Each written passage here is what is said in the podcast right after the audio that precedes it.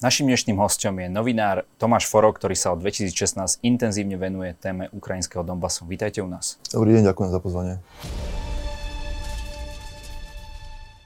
Prečo práve táto téma?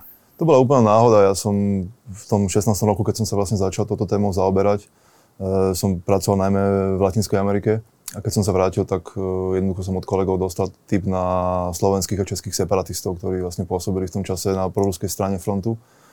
A ja som sa s nimi spojil a po niekoľkých týždňoch dohadovania mi vybavili možnosť návštevy, návštevy e, vlastne vojnovej zóny a išiel som tam vlastne prvýkrát práve z tej, z tej strany proruských bojovníkov. Takže som tam vlastne do toho tak vhúpol veľmi náhodou do úplne zvláštneho, veľmi osobitného sveta, do ktorého už v tom čase zo západu takmer nikto nemal prístup, pretože e, tamošia vláda vlastne veľmi systematicky obmedzovala možnosť e, nezávislých novinárov prísť tam. Samozrejme to všetko malo potom aj ďalšie významy, vysvetlenie, čo som zistil, až keď som prišiel na miesto, že tam nešlo len o to, aby som e, akoby nejak nestranne ukázal, ako sa tam žije, ale aby som pomáhal im legitimizovať ich voľby, pretože už v tom čase sa, sa vlastne tieto regióny Donetská ľudová republika a Luhanská ľudová republika snažili keby získať nejakú medzinárodnú svojbytnosť a veľmi sa snažili, robili tam regionálne voľby, aby tam prišli nejakí ľudia zo západu, ktorí by vlastne potvrdili, že toto sa dialo, tie voľby, že prebehli demokratickým a, a nestranným spôsobom a presne na to ma potrebovali, čo som samozrejme ja odmietol, som sa z toho trošku tak vyzul. Som sa ospravedlnil, že som bol opitý deň predtým a, a tá delegácia odišla pe, bezo mňa. A potom som obiehal tie, tie volebné okrsky sám, pešo, s fotoaparátom, mal som na to akreditáciu. Samozrejme hneď pri prvom ma zatkli a, a ukázalo sa, že celá tá celá tá rozprávka o, tom, o tých slobodných voľbách boli, bol takisto nejaký, taký humbuk pre, pre tých, ktorí, ktorí boli ochotní tam prísť. Boli tam českí komunistickí poslanci napríklad, ktorí mi potom tvrdili, že to boli najslobodnejšie voľby, aké v živote videli, že ich tam hostili vodkou vo volebných miestnostiach. A ja som mal ten úplne opačný, opačnú skúsenosť, ja som sa s tým samozrejme nechválil, ale potom som to všetko opísal vlastne v knihe, ako to bolo. Vy hovoríte, že práve toto odtrhnutie alebo ten začiatok toho konfliktu nespôsobila ruská strana, ale ukrajinskí oligarchovia. Môžete nám to vysvetliť? Nie, nehovorím, že e, oni spôsobili odtrhnutie. Ja som, ja som vlastne, keď som hovorím o keby o anatómii tej vojny, že ako to celé začínalo, tak opisujem ten príbeh tak, že keď sa začal e, na Ukrajine alebo v Kieve a v ďalších mestách Majdan, čiže vlastne ľudia, e, bežní občania sa snažili sa snažili dať najavo vláde, že chcú, chcú približovanie k Európskej únii, k západným štruktúram, tak na východe, na Donbase sa, sa začal tzv. anti-Majdan. Čiže to boli tiež také demonstrácie, ale ktoré na rozdiel od toho kievského Majdanu neboli spontánne. To bolo platené, organizované miestnymi oligarchami. Oni sa však nechceli otrhnúť. To je na tomto zaujímavé, že oni jednoducho sa obávali o svoj biznis, oni obchodovali s Ruskom, oni chceli mať celý čas dobré vzťahy e, s ruskou mafiou, s ruskými oligarchami, chceli s nimi jednoducho celý čas robiť, robiť, robiť peniaze a oni sa obávali, že keby sa naozaj teraz e, Ukrajina od,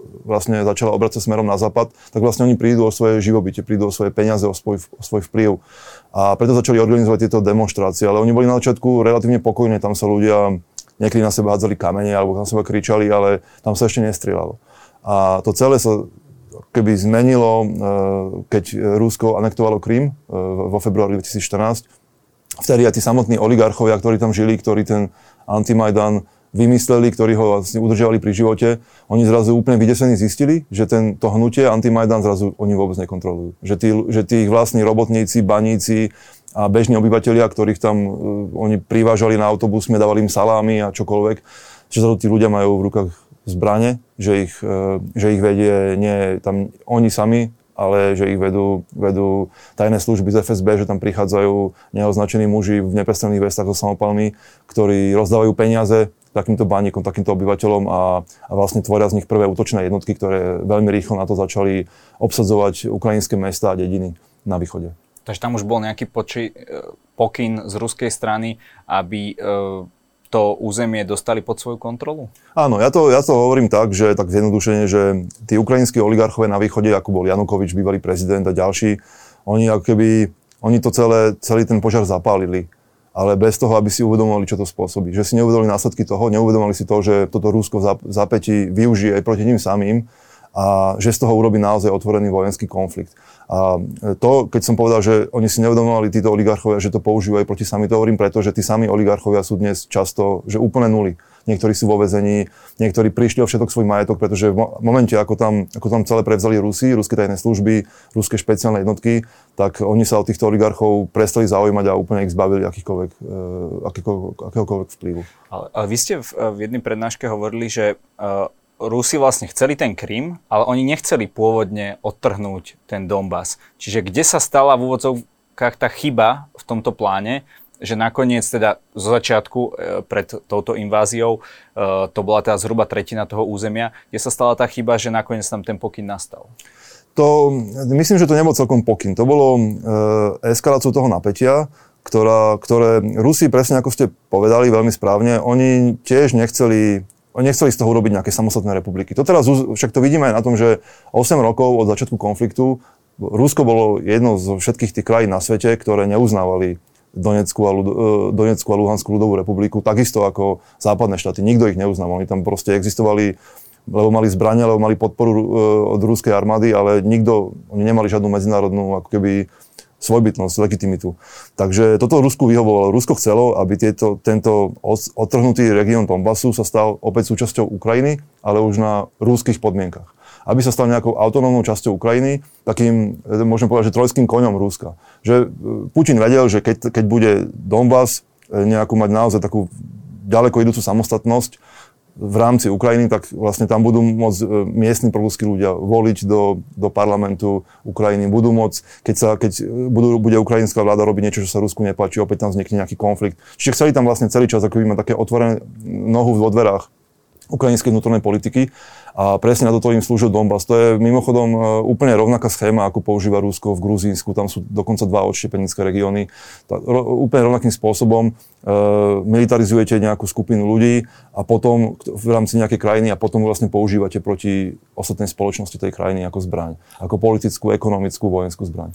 Dobre, ale potom keď sa ustanovila teda tá e, frontová línia, teda hranica Ukrajiny a týchto uh, separatistických republik, uh, tak postupom času, ako aj vy hovoríte, e, tá životná úroveň nenarastala v tej separatistickej časti, ale práve e, narastala v Ukrajine. Takže čo, e, Rusiu až tak nedotovali, alebo tam boli nejaké iné ekonomické problémy? Alebo... No, toto, ja, ja som si nie istý, či si vôbec Rusi uvedomili, aké bremeno na seba vzali a, a, a či si uvedomili, že takto môže takto dlho trvať. Pretože ako vravím, oni, oni dúfali, oni boli presvedčení, že prinútia Ukrajinu, aby akceptovala Donbass opäť pod seba, len, len na veľmi nevýhodných podmienkach. To bolo na základe tzv. minských dohôd.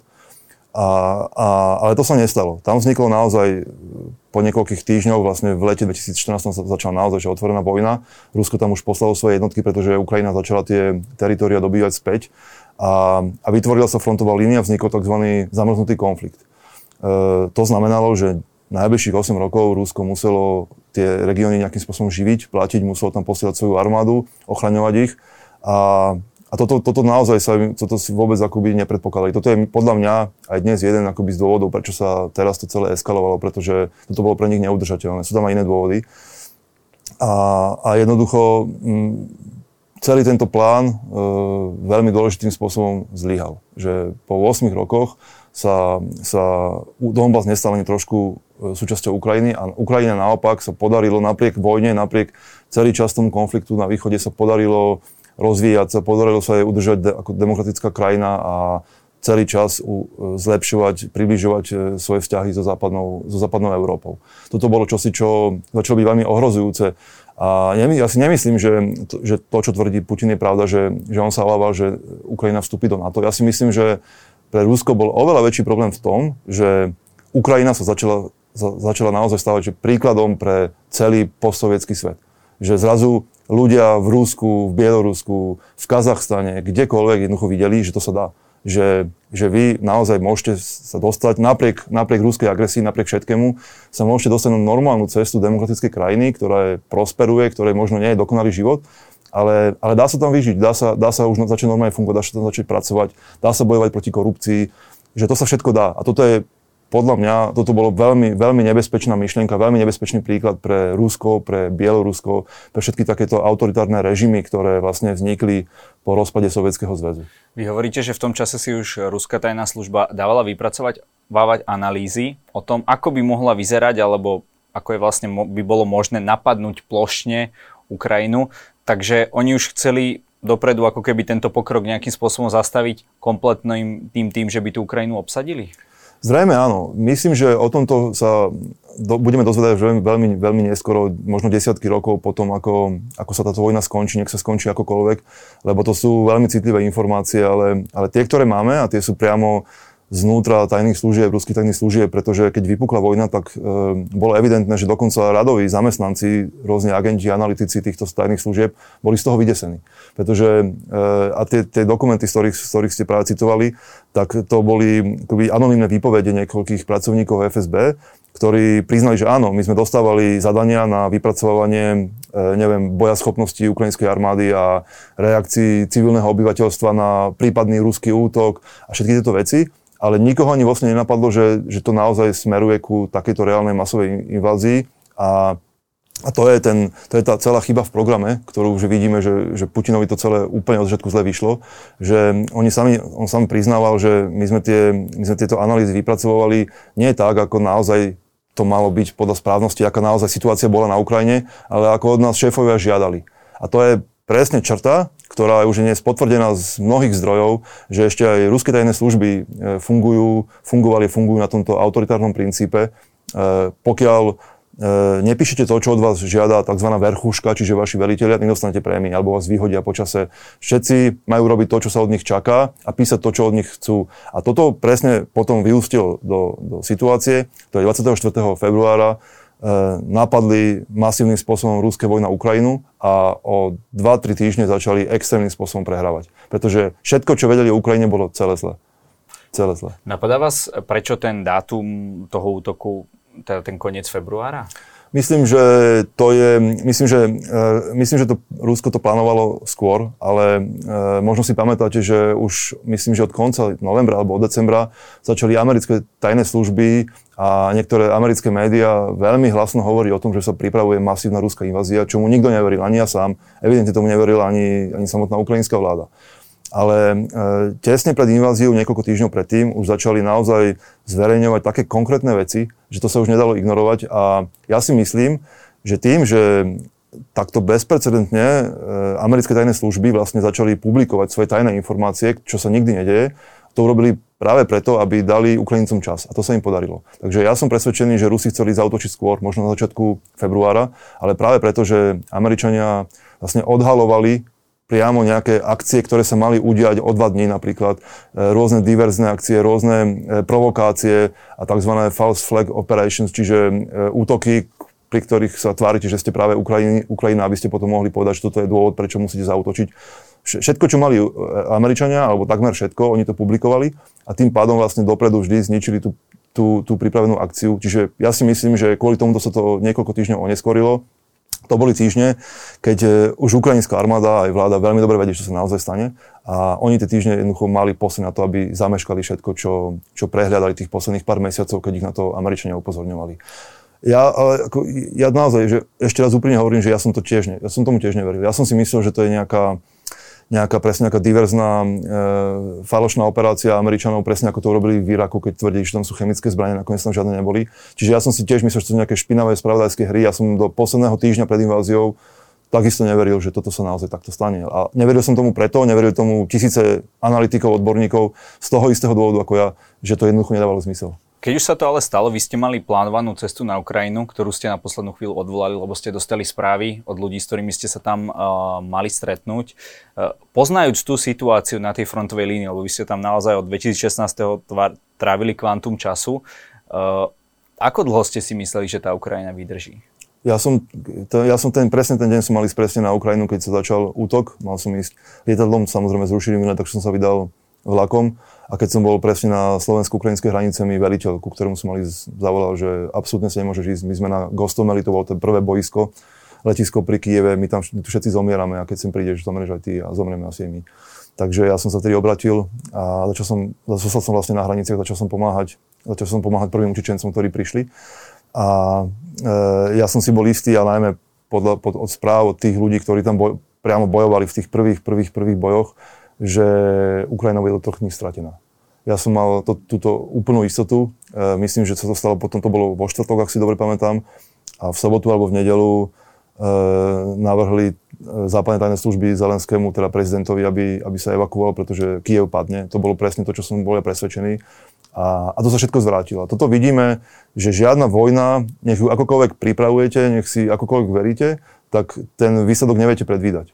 Že, a myslím, že toto bolo, okrem toho, že ukrajinská armáda sa veľmi hrdinským spôsobom držala a dokázala naozaj zničiť obrovské množstvo techniky a ruských vojakov už v prvých dňoch, tak už aj to rozhodnutie Zelenského, že povedal, že nie, ja tu zostanem, že nechcem evakuáciu, ja potrebujem zbrane, to je čosi, čo, čo opäť znovu zachránil Ukrajinu, e, okrem vojakov aj on, pretože ja som presvedčený, že keby on ako hlava štátu a veriteľ utiekol, tak by sa zrútila aj celá ukrajinská obrana, pretože by, e, no, ten prezident je vždy takým nejakým akoby príkladom, je to prvý človek, ktorý vedie a keď tento zlyha, utečie, keď urobí to isté, čo robil predtým ten proruský prezident Raninkovič, tak ja som presvedčený, že bojová morálka Ukrajincov by nevyzerala tak, ako, ako napokon vyzerala. Vy na tej fun- Ukrajine ste fungovali už od toho 2016. veľmi nezávisle. Akým spôsobom sa tam vy vlastne prepravujete? Uh, ste ozbrojení, nie ste ozbrojení? Ako, ako tam vlastne fungujete? No, hovorí sa, že v momente, ako novinár zoberie do ruky zbraň v ozbrojenom konflikte, prestáva byť novinárom a stáva sa stranou ozbrojeného konfliktu. Čiže nikdy neberiem do ruky zbraň, ne, nepoužívam zbraň na... Takže zbraň tam fyzicky nemáte? Nie, v žiadnom prípade. Tam, kde všetci majú zbranie? Presne tak. A to je, no to je, ja viem, že to znie absurdne, ale to je presne tá, to je presne tá veľmi špecifická úloha novinára, ktorýho, ktorého status je, vo vojne je neutrálny. V momente, ako vy máte zbraň, tak už nie ste neutrálni, ste vojak. To isté mi hovoria vojaci, sa pýtam, keď som sa ich pýtal často, že e, keď uvidíš dieťa s granátom, zastrelíš ho? A vojaci mi hovoria, dieťa s granátom už nie je dieťa, dieťa s granátom je vojak. A či mám, ak mám riskovať to, že ja zabijem to dieťa, alebo to dieťa zabije piatich mojich druhov, hoci nevie, nevie čo robí a hoci, hoci za to vlastne v skutočnosti nemôže, ale jednoducho to dieťa sa stáva zbraňou, to dieťa sa stáva vojakom a, a nemám inú možnosť, ako ho, ako ho zneškodniť. Pokiaľ ho môžem zneškodniť tak, že mu strelím do nohy, tak to urobím, ale pokiaľ sa to inak nedá, tak budem musieť zastreliť.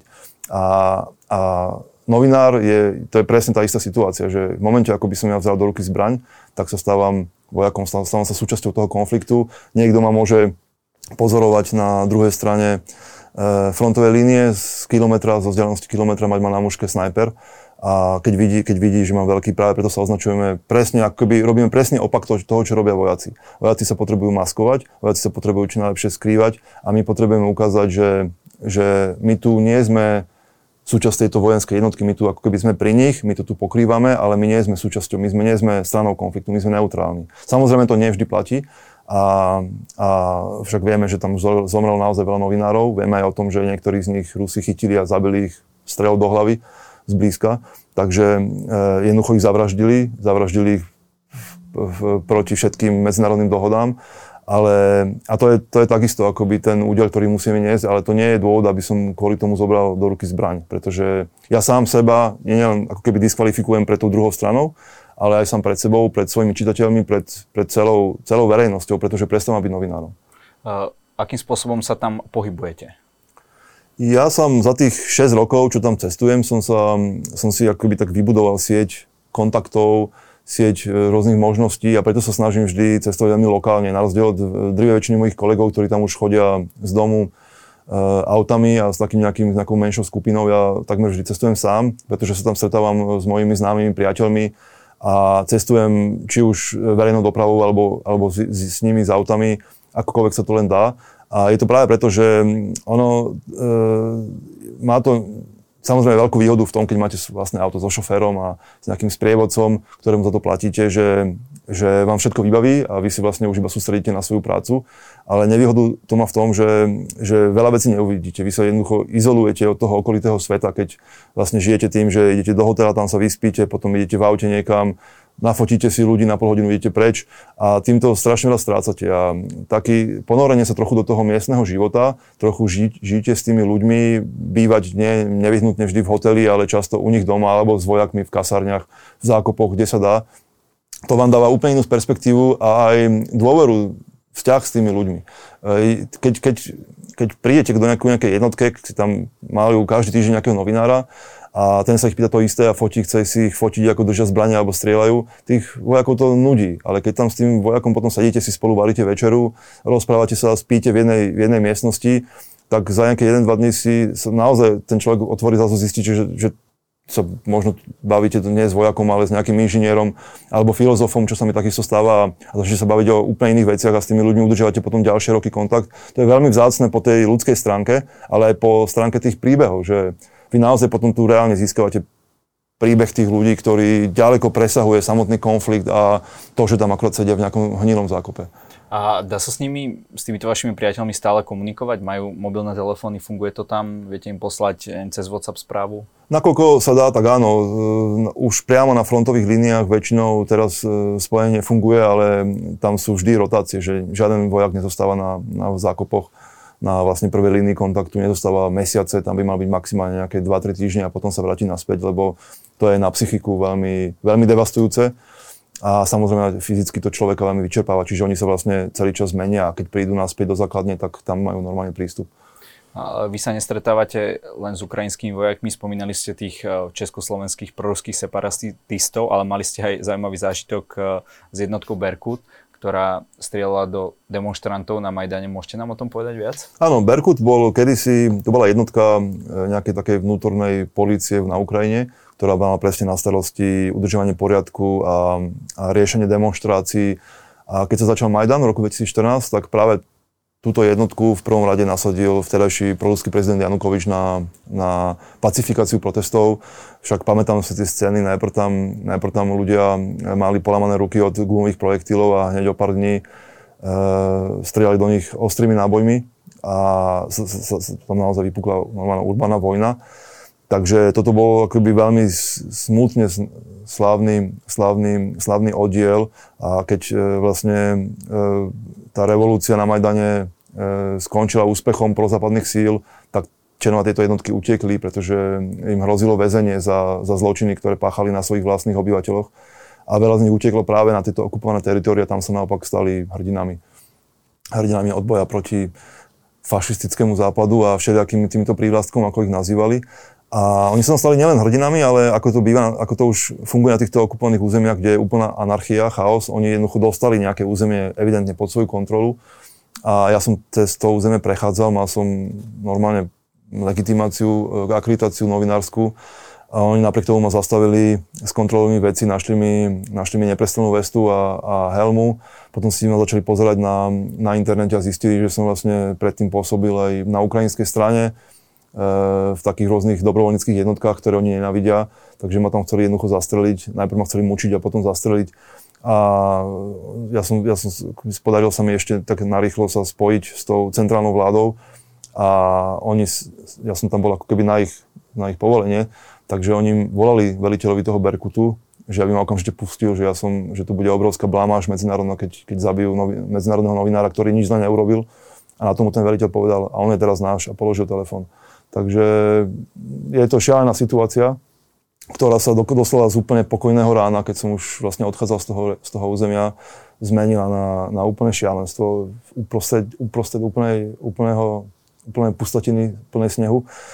A našťastie tam oni potom vlastne prišla obyčajná bežná policia, ktorá ma dala do väzenia a to bolo pre mňa naozaj vykúpenie, lebo títo ľudia, ten Berkut, oni ich bežným, bežným metodami jednoducho, že vás zoberú do nejakej pivnice, tam vás budú mučiť niekoľko dní a potom vás zabijú. Jednoducho zmiznite bez, bez stopy, takže keď, som, keď ma zatkli policajti, tak už som vedel, že minimálne budem niekde zaregistrovaný, niekde to musia zapísať do nejaké zápisnice, takže minimálne bude nejaká stopa po mne, keby som, že už nemôžem úplne zmiznúť. A tak to aj bolo že našťastie ma potom vlastne prišli vyslobodiť eh, tie jednotky eh, vojenské z centrálnej vlády.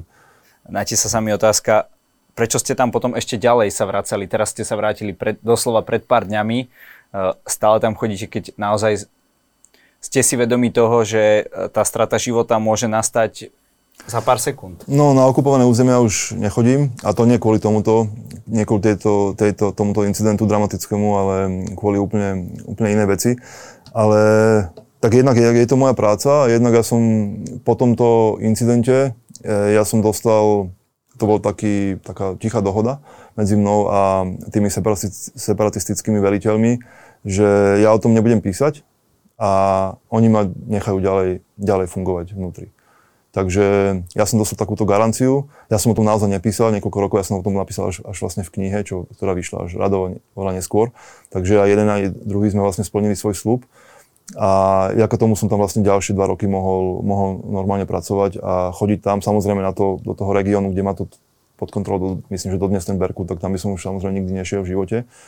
Ale, ale v ostatných častiach som, som mohol relatívne normálne. Práve možno ešte trošku slobodnejšie dýchať práve vďaka tomu, že, že si uvedomovali, že e, je to taká z mojej strany mm, služba, ktorú som im urobil, že som o tom odrazu nezačal kričať na Facebookoch a, a vo svojich reportážach a že sa nedostali do nejakých medzinárodných problémov. To by mali určite kvôli tomuto problémy ešte aj s, s, Rus, s Rusmi, pretože nikto si tam takýto, takéto niečo ne, neželal poďme aj na tú ukrajinskú stranu vtedy teda toho okupovaného územia. Je niečo pravda na tom uh, proruskom narratíve, že tam naozaj decimovali to ruské obyvateľstvo, že tam vraždili deti, nejakých 10 tisíc obetí a tak ďalej, čo opakujú aj niektorí uh, naši neúspešní politici? Viete čo, ja vám poviem tak, ja som od toho roku 2016, keď som začal chodiť, celý ten čas až do poslednej návštevy, ktorá bola niekedy na konci roku 2019, som sa snažil zistiť, čokoľvek o tejto téme. Každého, ja som tam stredoval naozaj politikov, separatistických e, veliteľov, bežných ľudí, všade. Akože som pre, prešiel ten región, že naozaj veľmi dôkladne obidve tie kvázi republiky.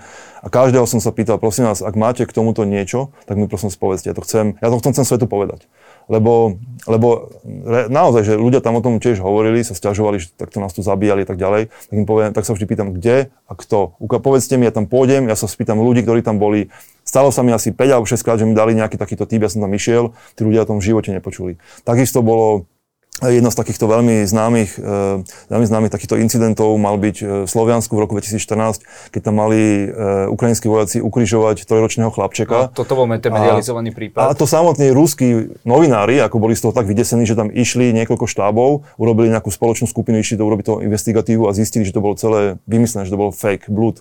Že boli presne, tam ešte bola nejaká taká, myslím, že taká nejaká nejasná fotografia k tomu. Oni presne našli to miesto, kde bola tá fotografia urobená, obehali všetkých, všetky ulice naokolo, tí ľudia, že v živote o tom nepočuli a potom sa ukázalo, že ešte aj žena, ktorá mala byť akoby hlavnou svetkyňou v tej, v tej reportáži, tak e, že jednoducho utiekla preč, e, odmietla sa s nimi rozprávať, že to bolo jednoducho celé vymyslené. V živote nebola v utečenskom tábore, ako tvrdila v tej reportáži, že to bolo celé blud. Takže ako naozaj, že veľká časť mojej práce trojročnej spočívala v tom, že som sa snažil overiť a pokiaľ to je možné, tak ukázať na svetlo sveta, že naozaj prebiehala nejaká genocída prúského obyvateľstva, ale ani, ani prúska, ani tie separatistické, e, e, separatistická vláda, ani bežní ľudia, nikto o tom nepočul jedinú vec, ale že jedinú. Viete, že keby to bolo, že niekde tak medzi, že niečo sa tu stalo, nejakých ľudí tu zabili, ja by som aj o tom hovoril a vedel by som pochopiť, že tých ľudí to vydesilo, aj keď to nebolo také zlé, ako, ako tvrdili, ale že ja som nenašiel jedinú.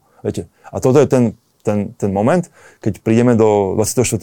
februára 2022 a vystúpi e, prezident najväčšieho štátu na svete a tento blúd, toto, že otvorené klamstvo, na ktoré ani on, ani nikto iný nemá žiadne dôkazy, lebo sa im to nepodarilo ani len sfabrikovať, tak aby tomu niekto uveril, tak vyhlási, že toto bol dôvod, prečo on napadol druhú krajinu.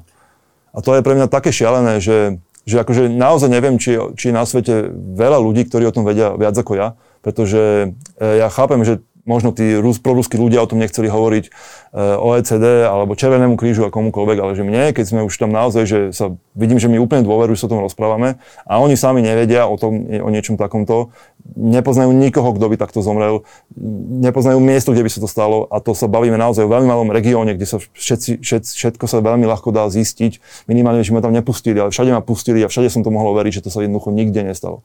Samozrejme, boli civilné obete, na obidvoch stranách bolo bombardovanie, boli rôzne prípady mučenia, obidve strany to robili. Ja som o tom takisto písal v knihe. Je tu veľmi dobre opísané aj v rôznych správach e, či už Červeného kríža alebo e, Spojených národov, OECD, všetky tieto organizácie, tieto, tieto incidenty sú veľmi dobre zdokumentované na obidvoch stranách, ale to sa bavíme o jed, veľmi jednotlivých prípadoch a nič podobné, že by, že by niekto vraždil e, desiatky, stovky ľudí, to je úplne, úplne šialené a vymyslené.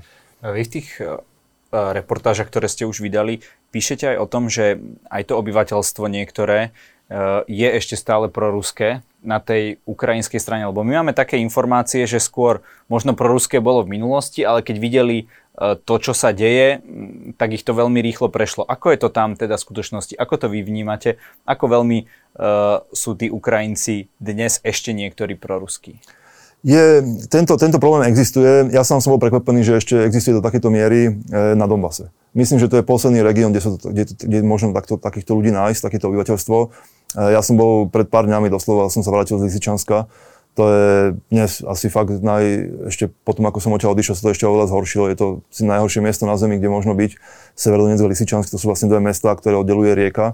A aj v jednom, aj v druhom e, zostali tisíce ľudí, obyvateľov miestnych civilov, ktorí, ktorí odmietli sa evakuovať, ktorí odmietli odísť, napriek tomu, že, že vojaci im ponúkali bezpečný, bezpečný spôsob e, úteku, ponúkali im jedlo, ubytovanie, všetko, všetko mali zabezpečené, oni, oni odmietli. A ja som presne do tohto, tohto mesta vošiel pár dní predtým, ako sa myslím, že dneska sa tomu už ani nedá ísť. Rozprával som sa s tými ľuďmi, naozaj som videl desivé množstvo civil, civilov, ktorí žijú to, to, celý čas na uliciach, aby ste chápali tú škálu. Lisičansk má myslím, že 120 tisíc ľudí a podľa, podľa miestnych požiarníkov, aj podľa miestnych bežných ľudí tam zostalo žiť okolo 40 tisíc ľudí, čiže možno jedna tretina obyvateľstva tam zostala. Tam nie, je, tam nie je benzín, tam nie je elektrina, tam nie je voda, tam nie je plyn, stredovek. tam nie je jedlo, že úplný stredovek, že tam vidíte naozaj, že človeka ide na koni a hneď vedľa neho proste obrovský moderný obrnený transporter. Je to naozaj že úplný, úplný obraz dystopie, aký vidíte len vo filmoch. A ja som s tými ľuďmi rozprával, že prečo ste tu zostali. A oni hovoria, pretože, pretože čakáme na osloboditeľov. Že na koho čakáte? No na armádu z Ruska a z LNR. To je to separatistická, separatistický región. Ja sa pýtam, to boli chlapi v mojom veku, ja sa ich pýtam, a, a na, čo vám, na, na, čo, na čo na nich čakáte? Prečo, na čo vám to tam bude? A jeden z nich hovorí, no, my máme veľmi zlého prezidenta na Ukrajine a v LNR nemajú žiadneho prezidenta. A ja im hovorím, a viete, čo sa stane, keď sem LNR príde? V ten istý deň vás navlečú do uniforiem a budete zomierať na fronte. A to sa naozaj deje, lebo z náhod mám kontakty aj priamo v Luhansku, čiže v tom LNR, kde niektorí moji známi 1,5 mesiaca nevychádzali von z bytu a ich manželka im nosila jedlo, pretože normálne, že lápali ľudí na ulici pred supermarketom a rovno ich navliekli do uniformy a poslali ich na front. Akože, že ste sa nevrátili domov a už ste sa možno nikdy nevrátili domov. Takže ja som im toto ako už vysvetloval, oni toto vôbec nechápali. Prvýkrát v živote to počuli, lebo tam propaganda takéto veci nehovorí. No, to je problém, že takíto ľudia tam naozaj sú, je ich, je ich, je ich relatívne ako keby v týchto posledných mestách veľa, ale pravda je tá, že keď sa to už naozaj stane, že to mesto je okupované, ostrelované a väčšina ľudí, pokiaľ neprídu ešte o svoj dom, nezabije ich bomba Ruska, tak eh, si im povedia, že to nejako prežijú. A potom, keď zistia, že to už naozaj zle a že vlastne ono, tí ukrajinskí vojaci, že mali pravdu, tak potom už je väčšinou neskoro. Pretože ty už vtedy už nemáte ako odísť. To je presne prípad Severodonecka, keď eh, e- evakuácia prebiehala tak dlho a pokiaľ uh, Rusi nezničili aj posledný most, a potom ste zrazu naozaj uväznení v strede najhoršieho, najkrvavejšieho vojnového konfliktu od druhej svetovej vojny a, a nemáte, a že ste naozaj že odsudení na zomrete či už od hladu, či už od, od nedostatku liekov, alebo vás zabije bomba. Čiže druhý, druhý Mariupol. Takéto, takéto veci sa tam dejú. Bohužiaľ, tí ľudia uh, sú, to sú, väčšinou sa bavíme samozrejme o senioroch, o ľuďoch, ľuďoch, ktorí si majú veľmi silný sentiment, ani nie tak k Rusku, ako skôr ku Sovietskému zväzu. Oni si, keď sa, som sa s nimi veľakrát o tomto rozprával, tak som si všimol, že oni, oni im naozaj nejde ani o to Rusko, im ide o nejaký taký návrat do svojich takých nejakých ideálnych čas, keď boli mladí, keď podľa nich všetko fungovalo, keď e, nemali žiadne problémy. A toto je spôsob, akým s nimi pracuje samozrejme ruská propaganda, že z nich tento dojem vytvára. Že tí ľudia si vôbec ne, neuvedomujú, že čo ich tam čaká a to, že toto to sú že posledné dni, keď tú voľbu vlastne ten, ten rozhodnutie môžu urobiť, že potom sa ich už nikto nebude pýtať. A vieme aj to, že naozaj, že strašne veľa ľudí ktorí to prežili, ktorých vlastne sa dostali, zrazu sa ocitli pod ruskou okupáciou, že strašne veľa takýchto ľudí proruských zrazu vtedy precitnú, zistia, že čo sa to naozaj deje, že sú tam naozaj, že ten život je rádovo horší, ako bol pod Ukrajinou a snažia sa odtiaľ utiecť. A to sa deje takisto a práve z, tohto, z týchto miest, oblastí okolo Severodonecka, Lisičanska už zo strany okupovanej sa strašne veľa ľudí snaží utiecť vlastne e, cez Rusko, cez Litvu, naspäť do Európskej únie, do, do, na Ukrajinu. Keď už sa bavíme o tých narratívoch, vy ste mali možnosť rozprávať aj s členmi toho veľmi známeho pluku Azov. E, je niečo pravda na tom, že sú to fašisti? Je to, je to zložitejšie. Je na tom pravde to, že ak ste niekde mohli nás fašistov, že naozaj, že, alebo vôbec bavíme sa o neonacistoch, že naozaj tých ľuďoch, ktorí aj u nás kedy si chodili hajlovať na, na ulice. Nie sú v parlamente. Nie sú v parlamente u nás, na rozdiel od Ukrajiny, pozor na to, pretože Ukrajina nič takéto nemá, ako 10%, pod, 10% podporu parlamentnej strany, ktorá, ktorá otvorene e, podporuje e, nacizmus tak e, toto, sa, toto je naozaj veľmi dôležitý moment, že, že na Ukrajine ich, oni sú všade, oni sú aj v Rusku, oni sú v každej normálnej krajine sú extrémisti, ktorí sa stanú či už naľavo, napravo, to je jedno, a sú aj na Ukrajine a keď ste ich niekde chceli hľadať e, v ukrajinských ozbrojených silách, tak ste ich určite našli najskôr vazové. Ale to sa bavíme stále o menšine. Čiže ja si myslím, môj, môj taký naozaj skromný odhad, možno 10, možno 15 E, tých členov e, pluku Azu boli takíto a naozaj sa to mohlo stať, že si tam proste videli na tých ľuďoch, oni tetovačky s hákovými krížami a takéto veci. A to bolo presne preto, že keď máte tetovačku hákového kríža, tak jednoducho nikde inde v armáde ukrajinskej nemáte šancu, že vás okamžite na mieste vyhodia. Čiže tí ľudia sa, a mne sa aj sami stiažovali, ja som s nimi o tom potom rozprával, že že oni sa s tým musia skrývať. Že ešte aj v tom samotnom pluku Azov majú tam nejakého, možno nejakého podveriteľa, ktorý tomu akceptuje, ktorý je taký ako on, robia to potichu, si tam niekedy sa spolu zahajlujú a tak ďalej. Ale, ale že oni sa to naozaj musia skrývať ešte pred svojim vlastným velením, pretože vedia, že to by ich okamžite stalo miesto. A to je veľmi lukratívne miesto, takže... takže lukratívne v čom? Lukratívne v tom, že takýto vojak, ktorý pôsobil v niektorých z týchto plukov na armáde... sektor. Pravý sektor bol dobrovoľnícky pluk, on nikdy nebol súčasťou armády, to boli dobrovoľníci, ale Vázov sa stal súčasťou ozbrojených síl tzv. E, národnej gardy, čiže oni boli ako niečo taká domobrana. A to, to je že celkom dobré peniaze na ukrajinské pomery, čiže každý chcel ísť do armády, každý, každý chcel robiť niečo takéto, lebo to bol akože dobrý zárobok, hej. No a ja som sa rozprával potom aj s vtedajšími, aj, aj s bývalými členmi Azovu a som sa ich pýtal, že ako to... A to boli ľudia, o ktorých som ja som vedel, oni mi to sami nepovedali, vedel som, že, to, že boli to v nejakom zmysle pravicoví extrémisti. A veľmi pekne, ja si myslím, že veľmi pekne e, to povedal jeden chalan, ktorý už potom bol v Kieve, on samozrejme bojoval fakt, že od 14. roku asi až do 17. alebo 18.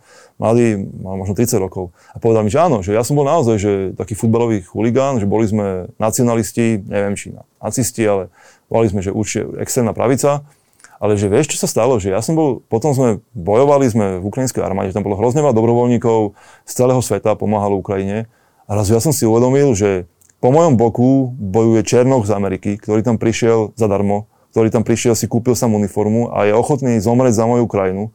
A moji kamoši, chuligáni z tohto, e, z futbalového klubu, sedia začal v Kieve, pijú pivo a pozerajú telku. A vtedy som si povedal, že toto je akože celé nejaké zle. Že, že toto je, a toto, je, toto mi povedal, že úprimne človek, ako to celé vnímal, ktorý sa tým ani netajil, že ako, aké mal názory a aká tá, zme, ako to, tá vojna vlastne zmenila jeho, jeho, jeho nahliadanie na to celé. Ja sa priznám, že mi tiež e, písali e, rôzni ľudia, ktorí aj pôsobili na Ukrajine a oni zase hovoria, že, že veď kto iný, keď bavíme sa teda o nacionalizme, že kto iný by tam vydržal v tom Azovstale sa brániť tak dlho, ak by nemal ten nacionalistický sentiment v sebe?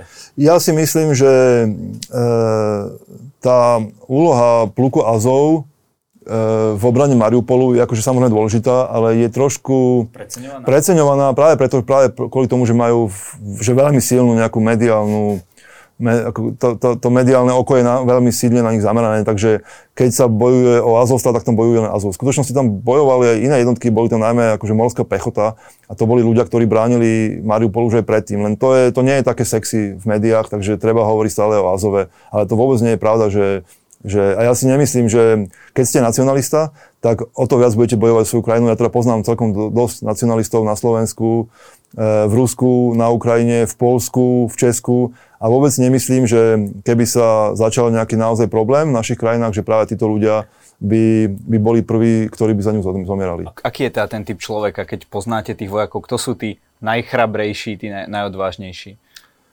To sú ľudia, ktorí, ja im nehovorím, že na, to nie sú, to sú patrioti alebo vlastenci, ale v takom tom veľmi pozitívnom zmysle, ktorí, pre ktorých je ich krajina, v prvom rade ich rodina, e, ulica, na ktorej bývajú, ktorí chápu, že e, keď oni idú riskovať život, že to nerobia kvôli nejakej idei a kvôli, kvôli svojmu prezidentovi, ale kvôli tomu, že, že, že do Boha, že akože toto je moja krajina, toto je moja zem a moja rodina a ja ju budem proste brániť. Ako vidíte vy tú motiváciu e, dnes na ukrajinskej strane? Lebo e, vieme tie prieskumy, ktoré z Ukrajiny prišli, že až 90% ľudí hovorí, že Ukrajina bude bojovať Ukrajincov, teda bude bojovať až do konca.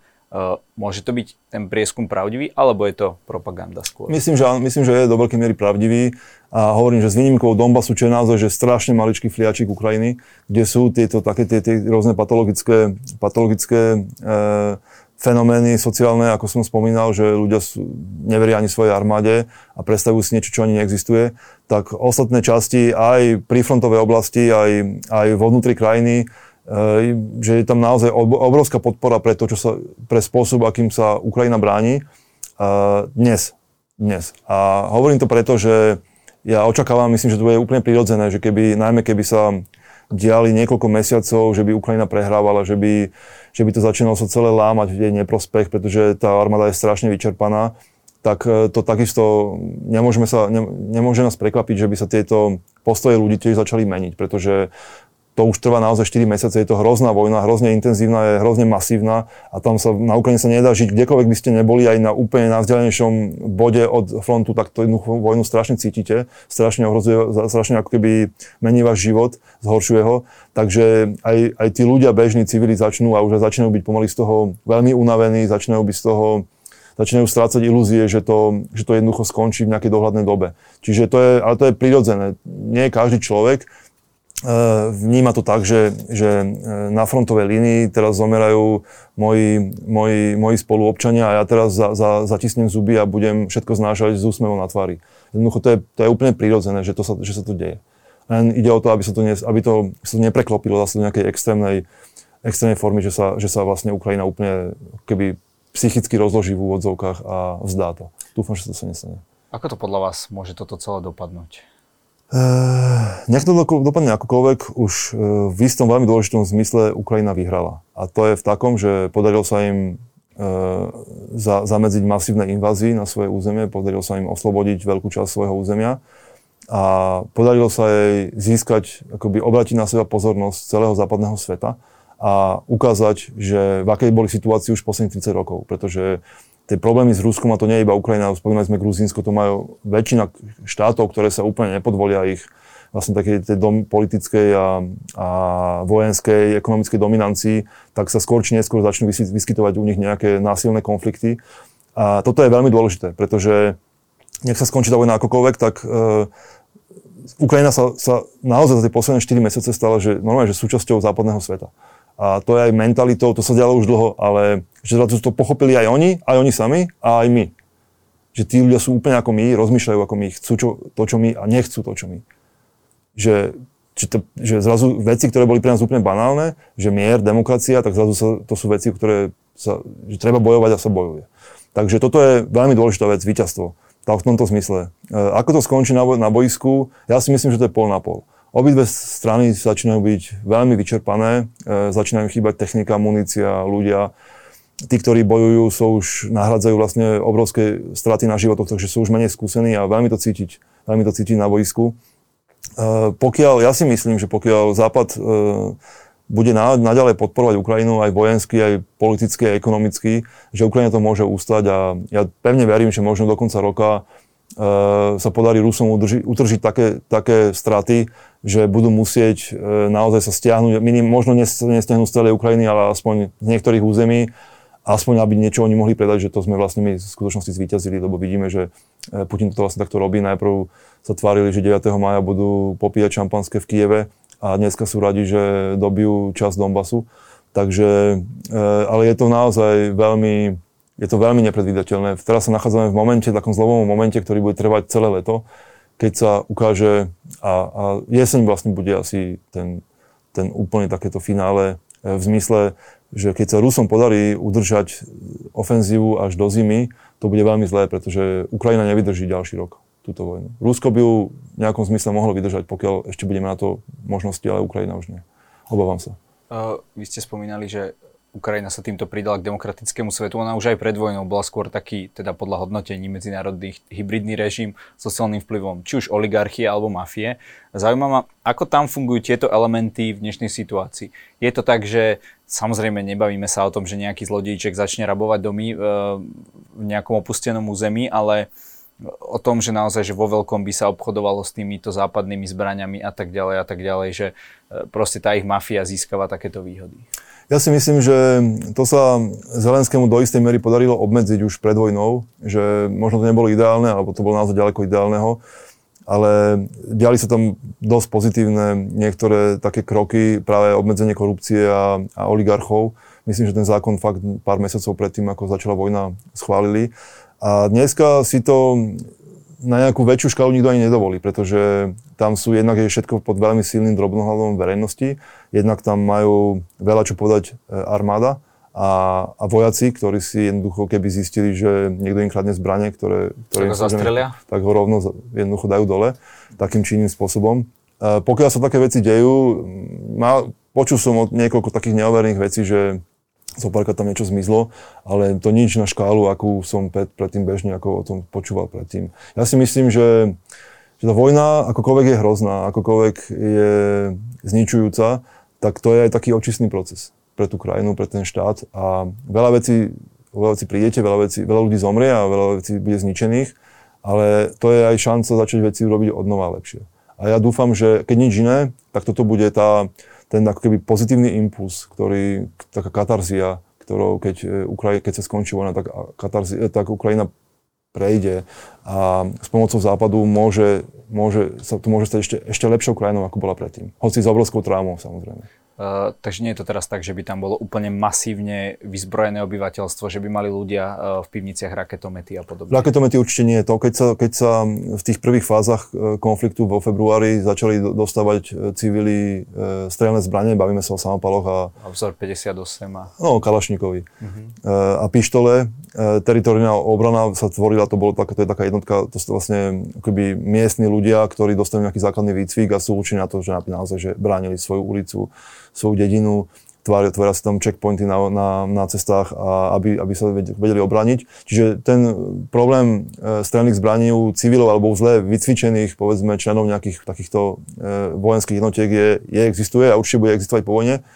Ale myslím, že to teraz, že naozaj nie, že to nie je hlavný problém, aký má teraz Ukrajina. To bude, to bude treba určite riešiť po vojne, ale teraz práve naopak, že skôr problém tých ľudí možno lepšie vycvičiť, dať im nejaké lepšie zázemie takéto a a rátať s tým, že keď bude treba, tak možno nebudú musieť brániť svoju dedinu a svoju ulicu, ale že budú musieť ísť 50 km ďalej na frontovú líniu a bojovať naozaj proti, proti nepriateľovi. Naposledy e, ste boli e, na Ukrajine mesiac, vrátili ste sa pred pár dňami, boli ste, prešli ste naozaj od východu až na juh e, tú frontovú líniu. Ako dlho sa z tohto budete zviechať a či už máte naplánovanú ďalšiu cestu do, tohto, týchto území? Tak ešte stále myslím, že niekoľko dní mi, alebo niekoľko nocí mi chýba, kým si budem môcť povedať, že som nejakým spôsobom dobehol deficit spánku a jedla a ostatné veci to sa tak rozkladá v človeku v hlave pomaly, takže to je, to je taký, to je veľmi ťažký, veľmi, veľmi dlhý proces.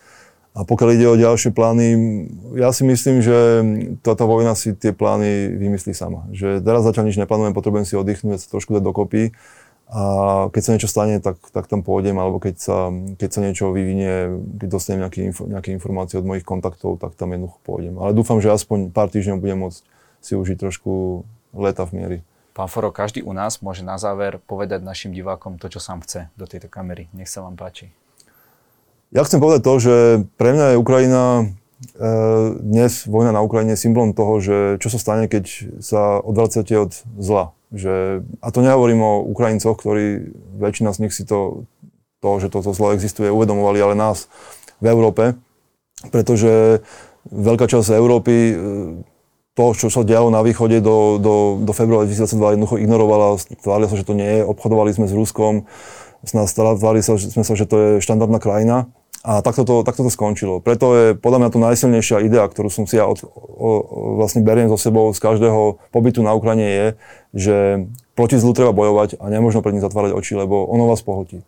Ďakujem za rozhovor a prajeme vám najmä veľa šťastia a zdravia. Ďakujem pekne. Ďakujem.